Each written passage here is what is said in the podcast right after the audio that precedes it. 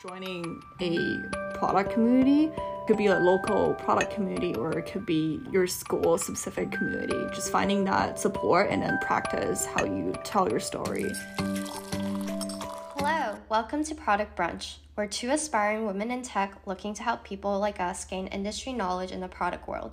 Now go make some matcha and join us for a quick brunch. Super excited today to have Ashley Wayne on our podcast. Ashley is a product designer at Spotify working on podcast monetization. Welcome, Ashley. Welcome, Ashley. hi rose hi michelle thanks for having me Yeah, super hyped that you're here today. Just wondering if you could give us a brief summary of your career in tech. How did you become interested in product design and what made you decide to work at Spotify? Yeah, for sure. I think I first became interested in product design in college, where I switched major at least three times because I was really searching for what I wanted to do. And I remember I started off as a stats major because I liked the analytical and logical side of things, but was also really drawn to the creative side of things too. So when I got introduced to the HCI program at my school, I realized that product design actually was a pretty good balance between the two. And as for how I guess like I started working at Spotify, Spotify has definitely been one of my dream companies to work for as a designer because I have always admired the visual and interaction design of the product. And on top of that, I've been really passionate about the creator community, uh, the creator economy, and monetization. So when I got the chance to work on podcast monetization, uh, I just decided to jump right in. That's awesome to hear. You mentioned that you jumped right into podcast monetization and your fascination with the creator economy. What kind of work do you do on a day to day basis in your job, and what projects do you take on? Yeah, I think working on monetization product has definitely been a very unique experience in that there is this constant challenge to balance the needs from multiple stakeholders. Namely, for my case, it's the Spotify listeners, the advertisers, and the podcast creators. I think a lot of my day and time is spent thinking about how do we accommodate user goals and business goals. And I think given the projects that I've worked on, I think there is no one size fits all solution. As for like specifically my day-to-day job, I would say it's a pretty standard design process and team where I work closely with cross-functional partners and we work together to really understand our users' intentions across different services within their Spotify listening journey. And during that, we'll try to identify how and when the promoted content or monetization is best presented in a very non intrusive way that also provides values for podcast creators and advertisers. Yeah, that sounds really interesting. And we saw in your LinkedIn that you worked as a designer for a variety of different companies, including LinkedIn, BCG Digital Ventures, and Spotify. Which industry enticed you the most and why? Mm, yeah, I think I've worked at a range of different places, but all for a short period of time. So I wouldn't say it's very representative. But personally, I think there's definitely pros and cons for each of the industries. For example, when I worked at BCG Digital Ventures and Deloitte Consulting, I've really enjoyed the flexibility to try out different projects within different industries because everything was pretty much project based and then i also get to work with different groups of people on each project which to me was pretty exciting. But if you're someone who values more about the ownership and the growth of the product that you design like i am now then I feel like in house or uh, designing at the tech company would be more suitable for you. The other thing is for me, the favorite part of design process is getting the product shipped and then see how your design gets into the real world and then like how does it actually solve problems and then getting back the data to see how people are actually using it to iterate on the solution.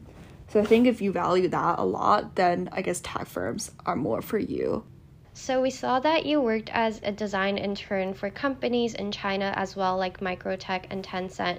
What were some of the key takeaways from those internship experiences? So I think in my intern experiences, I realized that the tech product design scene in China is very vibrant, definitely like rapidly changing recently. And the product design roles varies very largely from firm to firm versus I feel like here my product design roles definitely doesn't change as much working from different companies. I think in general the design roles are a lot more specific.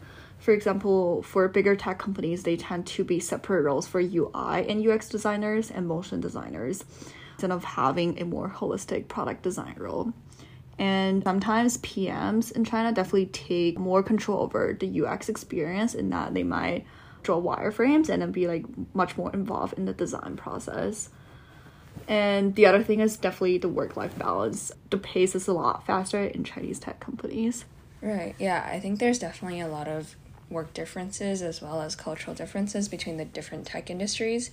And obviously, you have a lot of experience in the area. So, we wanted to ask you what you think makes a product design portfolio stand out. Yeah, I think as product design as a profession gains a lot more popularity among college students, there are a ton of sample standard portfolios that you can find online that tells you what exactly to do. A lot of people follow the templates, and I think I did that when I first started off too. I think that's a helpful first step. But I think a lot of the portfolios nowadays, because of that, lacks a personal branding touch and they look all very similar. I would say, especially for like aspiring designers, finding a personal brand and making a good first impression is pretty crucial when building out your portfolio and recruiting because recruiters only have a very short period of time for each of the portfolio. You want it to stand out instead of like blending into all the other portfolio templates.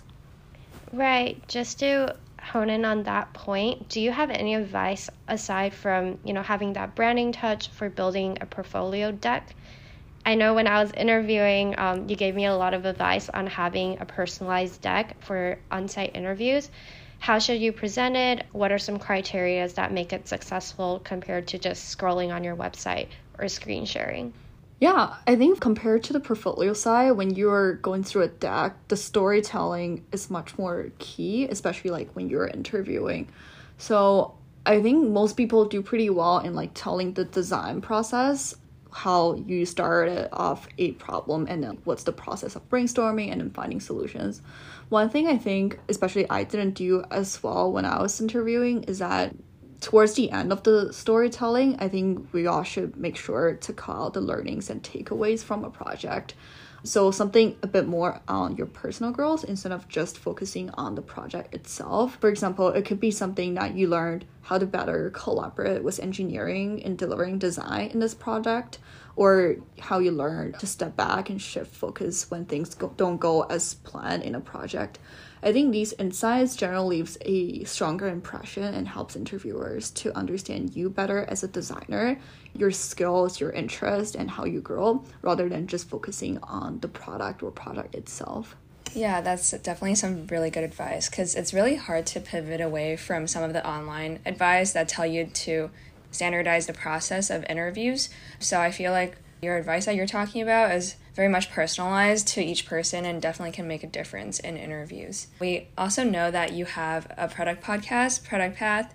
So we wanted to ask you a little bit more about it and what the mission of the podcast is, and also what the process of founding it was like. Yeah, so I am working on this product community called the Product Path with some of my very good friends.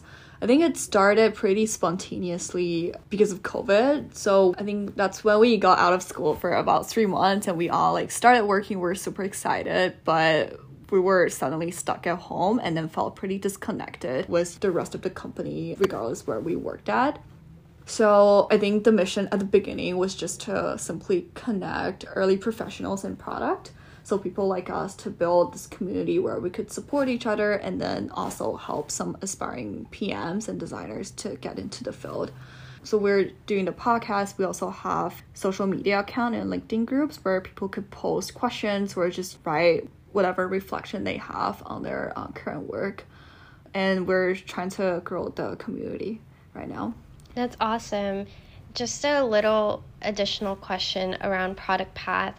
How has it been like to connect with people and mentoring people, and what's your favorite part about it? Yeah, I think exactly like you said, my favorite part is to find that mentorship that I feel like sometimes could be lost in a work from home environment. I think I've been, I felt really fulfilling helping some of the aspiring uh, designers to just maybe go through portfolios or like walk through their decks. And also, I find some really valuable mentors within the group. It doesn't have to be a regular meeting. I just feel like I have this group of people I could talk to and people who have faced similar challenges as I just started my career. I think that just casual kind of support system there has been pretty helpful for me. Yeah, that sounds awesome. Definitely, I feel like having a product community, regardless of if it's within Product Path or maybe some outside like Twitter, is definitely something that can help people accelerate mm-hmm. their career as well as finding mentorship yeah. and having people to talk to whenever you face issues at work or even just sharing like your love of products. So I feel like that's really, really awesome. I wanted to ask you what advice you would give to product designers new to the industry and what your thoughts are on early career development. Yeah, 100%. Two thoughts I have now. One is kind of touched based on what we just talked about. Finding a good mentor, I think, is paramount in growing, especially at early career. UX being so established today, you can find a lot of hard skill tutorials online. Personally, I feel like for me, I've grown the fastest when I have a role model or have a mentor and then learn from their behavior. So I think finding that mentorship and support from people around you is pretty important. And the second thing is that, just to be completely honest, I think it's much harder nowadays to break into the industry as a product designer, especially if you want to start at a top tier tech firm like Facebook and Google just because the supply has simply increased dramatically, I think a lot more people wanted to get into design now. But that said, companies with relatively younger or smaller design teams are still pretty aggressively hiring new grads. So I think one thing to keep in mind is that if you're being open to design opportunities in different industries and then I guess newer design teams, that will definitely increase your chance in getting into the field as a new grad. Yeah, those are really great advice. I definitely feel like the UX space is getting more saturated every year, but I think the key to like really breaking that is finding mentors and networking. So I was wondering if you have any tips mm-hmm. on how do you find mentors? Is it just like cold mailing on LinkedIn or actively reaching out to alumni? Are there other ways outside of that where you could reach out people to the industry? Yeah, I think depends on if you're hired already or not. Like for me, currently, I realize something that I don't do enough is that extending my network within the company that I work for. For example, right now at Spotify, we actually have a very big design community. But just because my daily job probably doesn't involve working with all of the designers, shouldn't limit my ability or like my willingness to reach out to people to learn more about their work. So I would say if you already are in a bigger company, you should definitely utilize that network. But if you're at school, something that I did was definitely just be shameless and I reach out to alumni. I realize most times people are pretty willing to talk to you and just jump on a pretty quick call and then just be prepared for these calls and then like ask specific questions and don't ask questions very general like can you just tell me give me some advice or like what do you think i should do just like the more you prepare the more you could get out of these calls last thing i want to say is probably joining a product community it could be a local product community or it could be your school specific community just finding that support and then practice how you tell your story have people review your portfolio I think it's pretty helpful in the process. Yeah, for sure. I think it's definitely important, like you said, to have mentors in the area and being active and reaching out to different people. I love how you talked about opportunities opened in those relatively younger and newer companies. So I was wondering if you have any advice in scoping these types of companies out and how people should try to break into the industry if they're looking for those opportunities. Hmm. I think when I was recruiting, it just sending as many resumes to companies that you think you might be interested in. It's just a lot of opportunities actually open up after initial conversations with recruiters or networking with designers. Because I feel like sometimes the job posting might not be like as up to date and might not be like as comprehensive. I think if you really want to work at somewhere, don't just stop because you don't see a job post. You really try to network and push things through. Even if you don't get the job right at the moment, I think it's definitely good to have that connection. They could probably uh, call you back in the future. Well, thank you for all of these awesome advice. I think both Michelle and I and our listener learned a lot about your process of getting into design and how to recruit. Yeah, for sure. I learned a lot about mentorship in the workplace and the importance of joining a product community. I'm sure our listeners did too. And on that note, what do you think is the best way to get involved with Product Path? Feel free to check out the Product Path page on LinkedIn. We host some talks regularly there. And then we also are on Apple Podcast and Spotify Podcast. Awesome. Thank you so much for joining us today, Ashley. Thank you, Ashley. Cool. Thank you all for having me again. This is great. Yeah, this was awesome. We hope to keep interviewing people like you in order to gain more insights into product design and engineering. To our listeners, see you guys in our next episode.